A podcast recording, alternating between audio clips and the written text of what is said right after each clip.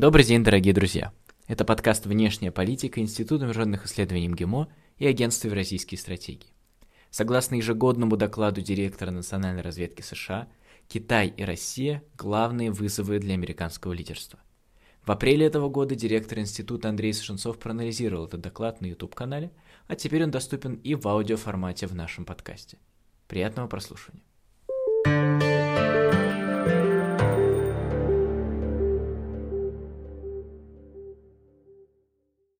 Привет, друзья! Сегодня поговорим об американской разведке.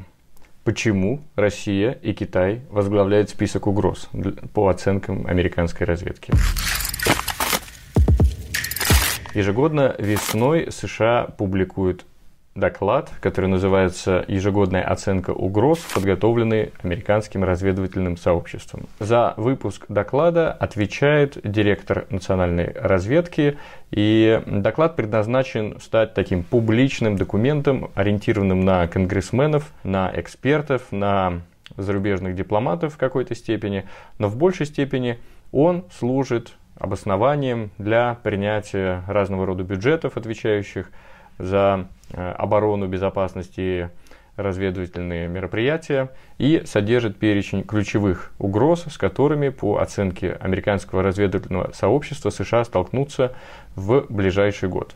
Сегодня я предлагаю провести обзор этого документа. Он содержит интересные детали, посвященные ключевым американским соперникам Китаю, России, Ирану, Северной Корее и некоторым трансграничным угрозам. На основании этого документа мы сможем посмотреть, как американская разведка смотрит на современный мир и по формулировкам, э, в которых описывается степень угрожаемости тех или иных явлений, мы сможем понять, э, какое место занимает Россия в американских приоритетах сегодня. Как я сказал, этот документ готовится по запросу американского парламента. Он представляется на заседаниях комиссии по разведке и вооруженным силам. При этом значит, констатируется, что материалы, содержащиеся в этих оценках, актуальны по состоянию на 9 апреля 2021 года. Структура документа э, говорит сама за себя, хотя в преамбуле указывается, что порядок э, названных угроз не является их э, приоритетностью. Однако, как мы помним, правила расположения пунктов в любом стратегическом документе говорят прямо об обратном. И они, эти пункты находятся в состоянии иерархии. В документе четыре страновых раздела и два раздела, посвященные транснациональным вопросам и региональным конфликтам и нестабильности. Ключевым приоритетом называется Китай, и раздел ему посвященный описывается как э, китайский порыв к глобальному лидерству. Вторая глава посвящена России, провокационные действия России. Точно так же называется глава, посвященная Ирану, то есть Россия и Иран здесь находятся в одной корзине. И точно так же называется третья глава, посвященная Северной Корее и ее э, провокационным действиям по оценке Соединенных Штатов. То есть в самом оглавлении указывается, что только Китай сильно выделяется на фоне трех остальных соперников Соединенных Штатов, которые скорее составляют для них сложность э, в смысле провоцирования их, тогда как Китай составляет сложность как э, страна, которая стремится к глобальному лидерству. Глава, которая открывает раздел о ключевых международных трендах, начинается с констатации, что мир находится в состоянии глобального слома, который усугубляется пандемией COVID-19, однако в фундаменте ее лежат э, соперничество великих держав, экологическая деградация изменения климата, усиливающиеся негосударственные акторы и быстро меняющиеся технологии. Примечательна э, такая сноска-комментарий в самом начале текста о том, что доклад, хотя и содержит э, важные угрозы, которые американское разведывательное сообщество хотело бы продемонстрировать, однако он не является исчерпывающим, то есть какие-то угрозы, видимо, опущены. И опущены указания на слабости, слабые места, уязвимые места соперников в Соединенных Штатах. Полагаю, что заключение об этих вопросах, о слабых местах соперников Соединенных Штатов, это предмет других закрытых документов, которые являются основанием для американских действий в области разведывательной деятельности. по-разному формулируется степень вызова, который американская разведка считает э, Соединенным Штатам бросают Китай, Россия, Иран и Северная Корея. Китай называется страной Near Peer Competitor, то есть страной, которая приближается по совокупной мощи к параметрам Соединенных Штатов. Россия называется страной, которая пытается ограничить или выдавить влияние Соединенных Штатов, где она может, причем на глобальном уровне, и пытается использовать техники э, вплоть э, до использования силы. Иран и Северная Корея называются в большей степени региональными угрозами, однако констатируется, что каждая из этих угроз становится все более значимой и требует фокусировки американского внимания. Некоторое менее подробное внимание уделяется транснациональным угрозам, последствию пандемии COVID-19. Говорится, что его политические и экономические авторшоки будут ощущаться еще многие годы. Особенно уязвимыми будут себя чувствовать страны, которые зависят от экспорта энергоресурсов, туризма и э, перев... денежным переводом из других стран. Экологическая деградация и изменение климата среди наиболее актуальных немедленных последствий вызывает интенсивные шторма, наводнения и измельчение, постепенное таяние ледяного покрова в зоне вечной мерзлоты. Для Соединенных Штатов также актуально, что это усиливает миграционные потоки из Центральной Америки на север. Отдельное небольшое внимание уделяется незаконному обороту наркотиков и трансграничной преступности. Э, в назывном порядке упоминаются киберугрозы, террористические угрозы, региональные конфликты. Поразительно, что еще 10 лет назад террористические угрозы находились в самом верху списка американских приоритетов, существенно выше, чем Китай, Россия, Иран, Северная Корея. В принципе, перечень приоритетов, который сейчас этот документ излагает, он близок к трезвой оценке реальных жизненных угроз для американских глобальных интересов. Структура четырех страновых обзоров э, сопоставима между главами, посвященными, соответственно, Китаю, России, Северной Корее и Ирану. А в первом разделе говорится о региональной и глобальной активности этих стран, затем описывается их военный потенциал, в том числе в сфере оружия массового уничтожения. Говорится о перспективах или реально существующих программах в сфере освоения космоса, в том числе военных программ в этой сфере.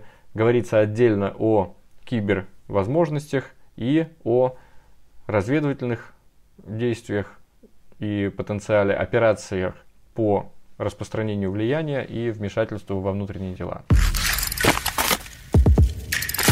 Документ, э, его страновая часть открывается главой, посвященной Китаю, и называется «Китайский порыв к глобальному лидерству». Американские разведчики констатируют, что Пекин видит отношения соперничества с Соединенными Штатами как часть эпохального геополитического сдвига в 21 веке, а американские экономические меры против Китая, начиная с 2018 года, как стратегию США по сдерживанию китайского роста.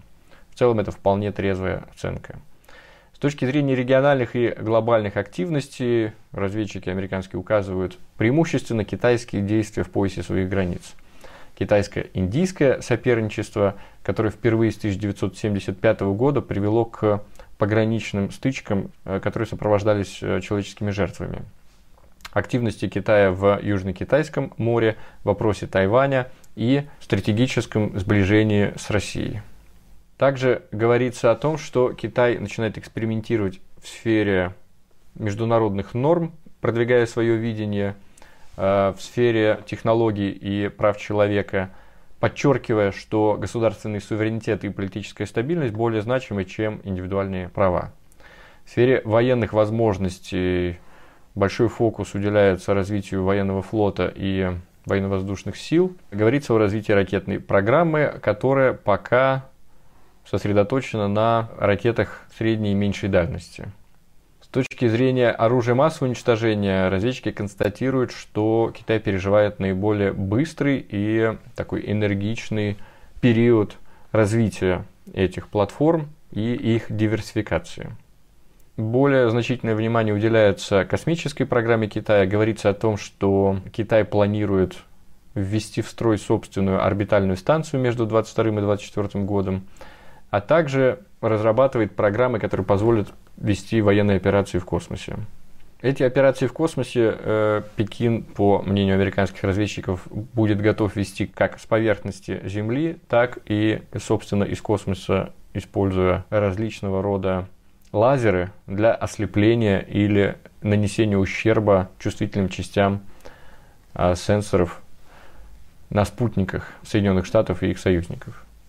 Сфере кибервозможностей Китай нарастил потенциал для нанесения ущерба критической инфраструктуры Соединенных Штатов и проведения операций по кибершпионажу. С точки зрения операций по распространению влияния Influence Operations, доклад констатирует, что целью Пекина является распространение сомнений в том, что Соединенные Штаты привержены безопасности своих союзников в регионе – стремятся подорвать изнутри, видимо, демократию на Тайване и распространить влияние Пекина в регионе. Говорится также, что в интересах Пекина распространение своего влияния на политическую среду в самих Соединенных Штатах для того, чтобы э, сдвигать политический дискурс и общественные, э, общественную дискуссию в удобном для Китая направлении. Глава, посвященная России, называется российские провокационные действия, однако открывается довольно неожиданно. Американские разведчики констатируют, что Москва ищет возможность для прагматичного сотрудничества с Вашингтоном на своих собственных условиях и не стремится к прямому конфликту с американскими вооруженными силами. Это довольно трезвая и вполне рассудочная оценка. Говорится о том, что Россия стремится к нахождению взаимопонимания с Соединенными Штатами по двум ключевым вопросам. Взаимное невмешательство во внутренние дела и признание за Россией сферы влияния на большей части пространства бывшего Советского Союза. Опять вполне справедливая оценка. С точки зрения региональных и глобальных активностей констатируется стратегическое сближение России с Китаем, развитие ее интересов на Ближнем Востоке, в Северной Африке, в западном полушарии, особенно в контактах с Венесуэлой и Кубой – на пространстве бывшего Советского Союза разведчики констатируют, что Москва очень хорошо спозиционирована, в ее распоряжении значительные ресурсы, она легко может усилить свое влияние в любой точке, не нуждаясь в мобилизации значительного потенциала. С точки зрения военных возможностей дается краткая оценка, что Россия представляет вызов для Соединенных Штатов и их союзников – и говорится о том, что Москва все больше начинает прибегать к опоре на частные военные компании, особенно в регионах, э, далеких от ее границ. Говорится о том, что Россия выработала способность к размещению сил в стратегически важных для себя регионах, однако чем дальше этот регион от территории России, тем менее продолжительной э, возможна эта военная кампания в силу трудностей ее постоянного поддержания. Дальше следует несколько разделов, в которых подчеркивается, что Россия выступает ключевым э, вызовом для Соединенных Штатов, и пока ее потенциал существенно сильнее, чем у любого другого американского соперника. Во-первых, это касается сферы оружия массового уничтожения. Российский арсенал ядерного оружия здесь э, признается как ведущий в мире. Во-вторых, в сфере кибербезопасности говорится о том, что по оценке американских разведчиков Россия останется ключевой киберугрозой, поскольку применяет одновременно операции по шпионажу, распространению своего влияния и нанесению ущерба инфраструктуре. Э, в сфере разведки операций по распространению влияния и вмешательству в внутриполитические процессы опять констатируется, что Россия является одним из наиболее серьезных э, угроз с точки зрения американской разведки. И, наконец, в космосе опять подчеркивается, что Россия является ключевым соперником. Примечательно, что при всех этих оценках, которые носят такой первостепенный характер и ставят Россию, по сути, выше Китая с точки зрения текущего уровня угроз, Россия все равно находится на втором месте в перечне этих угроз, поскольку за Китаем американцы усматривают достаточный потенциал для того, чтобы стать равным соперником, peer competitor, для американского влияния и мощи в 21 веке. Вторая часть доклада посвящена трансграничным угрозам и довольно подробно оценивается э, влияние пандемии COVID-19 на международную стабильность и политическую стабильность в странах союзных для Соединенных Штатов. Э, раздел, посвященный климату и деградации окружающей среды, также впервые так довольно подробен, говорится о конкретных эпизодах, когда климат привел к инфраструктурным или миграционным кризисам. Я полагаю, что этот раздел этого американского ежегодного доклада будет каждый раз расти. Говорится о том, что возникающие технологии становятся причиной новых сломов в международной стабильности, безопасности и политической стабильности разных стран. Выделяются отдельно киберсреда, э, которая становится такой ключевой, ключевой платформой, ключевой нишей, в которой развивается стратегическая конкуренция ведущих стран друг с другом. Более короткий раздел, посвященный незаконному обороту наркотиков. И сопоставимый с ним по объему раздел, посвященный миграции и какие вызовы она может э, представлять. Совсем короткий раздел, посвященный терроризму. Помним еще 10 лет назад это, по сути, была ключевая угроза для Соединенных Штатов. Теперь этот раздел находится почти в конце списка. Э, и несколько страниц посвящено отдельным региональным угрозам. Всего один абзац посвящен Ираку, на стабилизацию которого Соединенные Штаты потратили более триллиона долларов. Это сопоставимо с э, ВВП России. Удивительно, как быстро проходит слава земная. Ливия в дезинтеграцию, которой Соединенные Штаты тоже много вложили сил и ресурсов. Сирия, Азия. Как ни странно, Латинская Америка, регион, который ближе всего находится к Соединенным Штатам и который составляет значительный перечень вызовов и угроз для континентальной территории США. Он находится также внизу списка, и помимо наркотрафика и миграционных рисков, он, по сути, Соединенным Штатам мало интересен. Африка, несмотря на большое внимание текущей администрации этому континенту также находится внизу списка. Две значимые особенности этого документа состоят в том, что, во-первых, он носит публичный характер и ориентирован на то, чтобы продвинуть некоторое видение угроз э, в среде американской политики. Он представляется американскому конгрессу, Э, он является обоснованием для дебатов по бюджету ключевых разведывательных организаций в Соединенных Штатах и должен склонить американских конгрессменов к тому, чтобы они заняли правильную позицию по финансированию американской разведки. Другими словами, в этом документе избыточно выражены некоторые угрозы, которые могут носить не настолько актуальный и острый характер и не обязательно в ближайший год себя должны проявить. Вторая характеристика этого документа в том, что в нем ежегодно часто меняются актуальность тех или иных тем. За 10 лет этот документ, по сути, кардинально изменился. Угрозы, которые находились внизу списка, вышли наверх.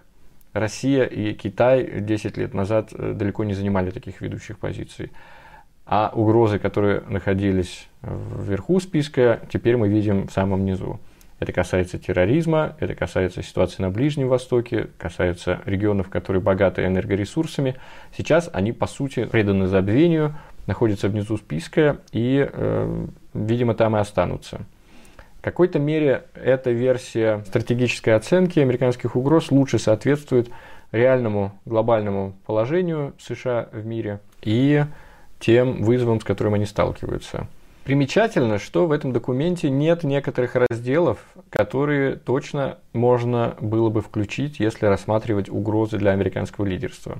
Допустим, ничего не говорится о том, какие меры Соединенные Штаты хотели бы предпринять в отношении своих союзников в Европе или своих союзников на Ближнем Востоке, которые бросают вызов американскому лидерству. Европейцы, конечно, стремятся к особого рода автономии, в, по крайней мере, в континентальной политике. Бывает, что они тяготятся американским давлением. Некоторые формы самостоятельности и поиска европейцами своего пути в сфере технологии, экономики, э, валютных проектов, операций может вполне поставить под вопрос одну из четырех ключевых основ американского лидерства. Это доминирование доллара в международной финансовой системе. Однако, несмотря на то, что я убежден, американские разведывательные организации проводят серию мероприятий в Европе, нацеленную на недопущение этого неблагоприятного для США развития событий. В этом документе об этом ничего не сказано. И, полагаю, и не может быть сказано. В этом документе также ничего не сказано об операциях по прослушке переговоров союзных лидеров, о э, вещах, которые, в общем, не принято делать в отношении союзников, но которые по необходимости любая разведка предпринимают для того, чтобы обеспечить собственное руководство наиболее подробной и значимой деликатной информацией. В общем, как любой публичный документ, этот документ, несмотря на то, что он касается вопросов разведки, имманентно содержит в себе элемент лукавства. И в целом это нормально. Вероятно, ключевой неотвеченный вопрос, который напрашивается из этого документа, это как так получилось, что Россия и Китай возглавляют список американских угроз одновременно и совместно, в тандеме. И это наиболее драматичная и неудобная ситуация для любого американского лидера. В конечном счете, для того, чтобы получить среди своих ключевых соперников страны, сопоставимые по военному и экономическому потенциалу с собой, это кошмар для любой администрации Белого дома. Документ не содержит намека на ответ, как Соединенные Штаты будут готовы с этим двойным вызовом справиться. Может ли в принципе такой документ содержать этот ответ? Э, это трудно представить. Вероятно, косвенно можно искать этот ответ в тезисах о том, что Москва ищет прагматичного сотрудничества с Вашингтоном и ищет возможности нахождения взаимопонимания по двум значимым для нее вопросам. А это действительно значимые вопросы, и российская дипломатия их постоянно подчеркивает. Означает ли это констатация, что Вашингтон будет готов пойти на переговоры с Россией по вопросам, которые российская дипломатия уже 20 лет активно продвигает и требует э, уважения к своим интересам? Мы не исключаем и такого развития событий, однако считаем, что обстоятельства для этого пока еще не созрели. Пока этот документ не будет содержать фразы о том, что стратегическое сближение России и Китая является узловой угрозой американской безопасности в 21 веке, вряд ли Вашингтон будет готов пойти на какие-то шаги, которые бы резко контрастировали с линией, которую он занимал последние 20 лет. И это большая ошибка. В целом, нахождение России на втором месте в списке американских приоритетов с точки зрения угроз – это так называемый пропущенный гол – Россия, как полагали в США, уже давно перестала быть проблемой. Ее списали еще 20 лет назад. После окончания Холодной войны, как казалось, русский вопрос окончательно решен, Россия не должна была никогда вернуться на сколько-нибудь значимую позицию с точки зрения международного влияния.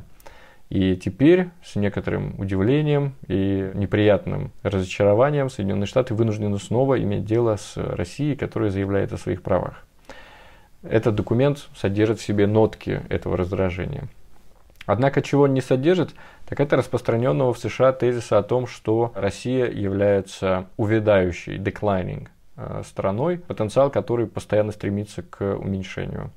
В этом смысле он дает вполне трезвую оценку российских возможностей роста ее потенциала, э, того, что она является ключевым соперником в сфере оружия массового уничтожения, освоения космоса, киберактивности, технологических э, возможностей, искусственной дипломатии и разведывательных операций. В этом контексте документ отдает дань российским усилиям на этих направлениях и признает за Россией значимые активы, значимый потенциал, с которым Соединенные Штаты должны считаться.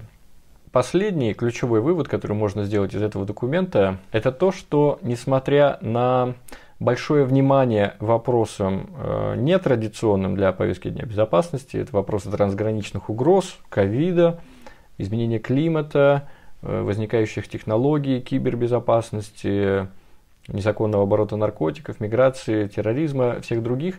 По-прежнему ключевыми воспринимаются вызовы, которые Соединенным Штатам бросают национальные государства, прежде всего Китай и Россия. Это признание такая вновь найденная правда, который американский истеблишмент шел последние 20 лет, проведя их в экспериментах по борьбе с самыми разными второстепенными угрозами, потратив на это триллионы долларов и большое число жизней как собственных граждан, так и граждан регионов, которые пострадали от американского участия. И, наконец, в результате этих экспериментов американцы вернулись к этой изначальной, классической для международных отношений парадигме соперничества великих держав. Китай и Россия воспринимаются как два узловых вызова в 21 веке. В чем-то произошла такая нормализация или возобновление трезвого взгляда Соединенных Штатов на мир, который по-прежнему работает в том же режиме, в котором он работал всю свою историю. И короткий период 15-20 лет после окончания Холодной войны, время такого стратегического забвения, или, как э, многие говорили, каникул от стратегического мышления, оно постепенно проходит. В принципе, это неплохие новости, поскольку возвращение России и Китая на первую позицию с точки зрения восприятия угроз, исходящих от них, возвращает эти же страны на первую позицию с точки зрения приоритетности переговоров с ними. Если раньше можно было смотреть на Китай как на страну, которая находится в тени США, и экономическая логика глобализации неизбежно Китай выведет в ранг союзников Соединенных Штатов, то теперь этой иллюзии нет. Китай США воспринимают всерьез и смотрят на него как на вызов, но и одновременно как на партнера по переговорам, по решению узловых значимых проблем в регионе, партнера, с которым нельзя перегнуть палку. И та же линия, я полагаю, будет сейчас развиваться и в отношении России. Россия это больше не declining power, не страна, которая находится в увядающем упадке, а не страна, которую можно игнорировать, и у нее, по сути, не будет никаких других опций, кроме как в определенный момент одуматься и вернуться к Западу.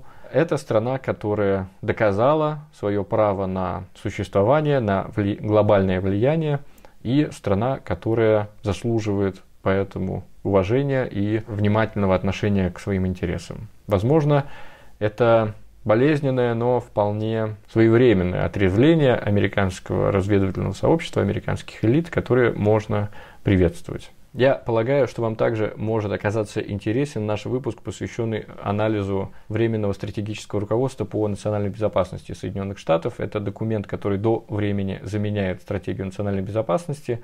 Она должна быть опубликована в течение года.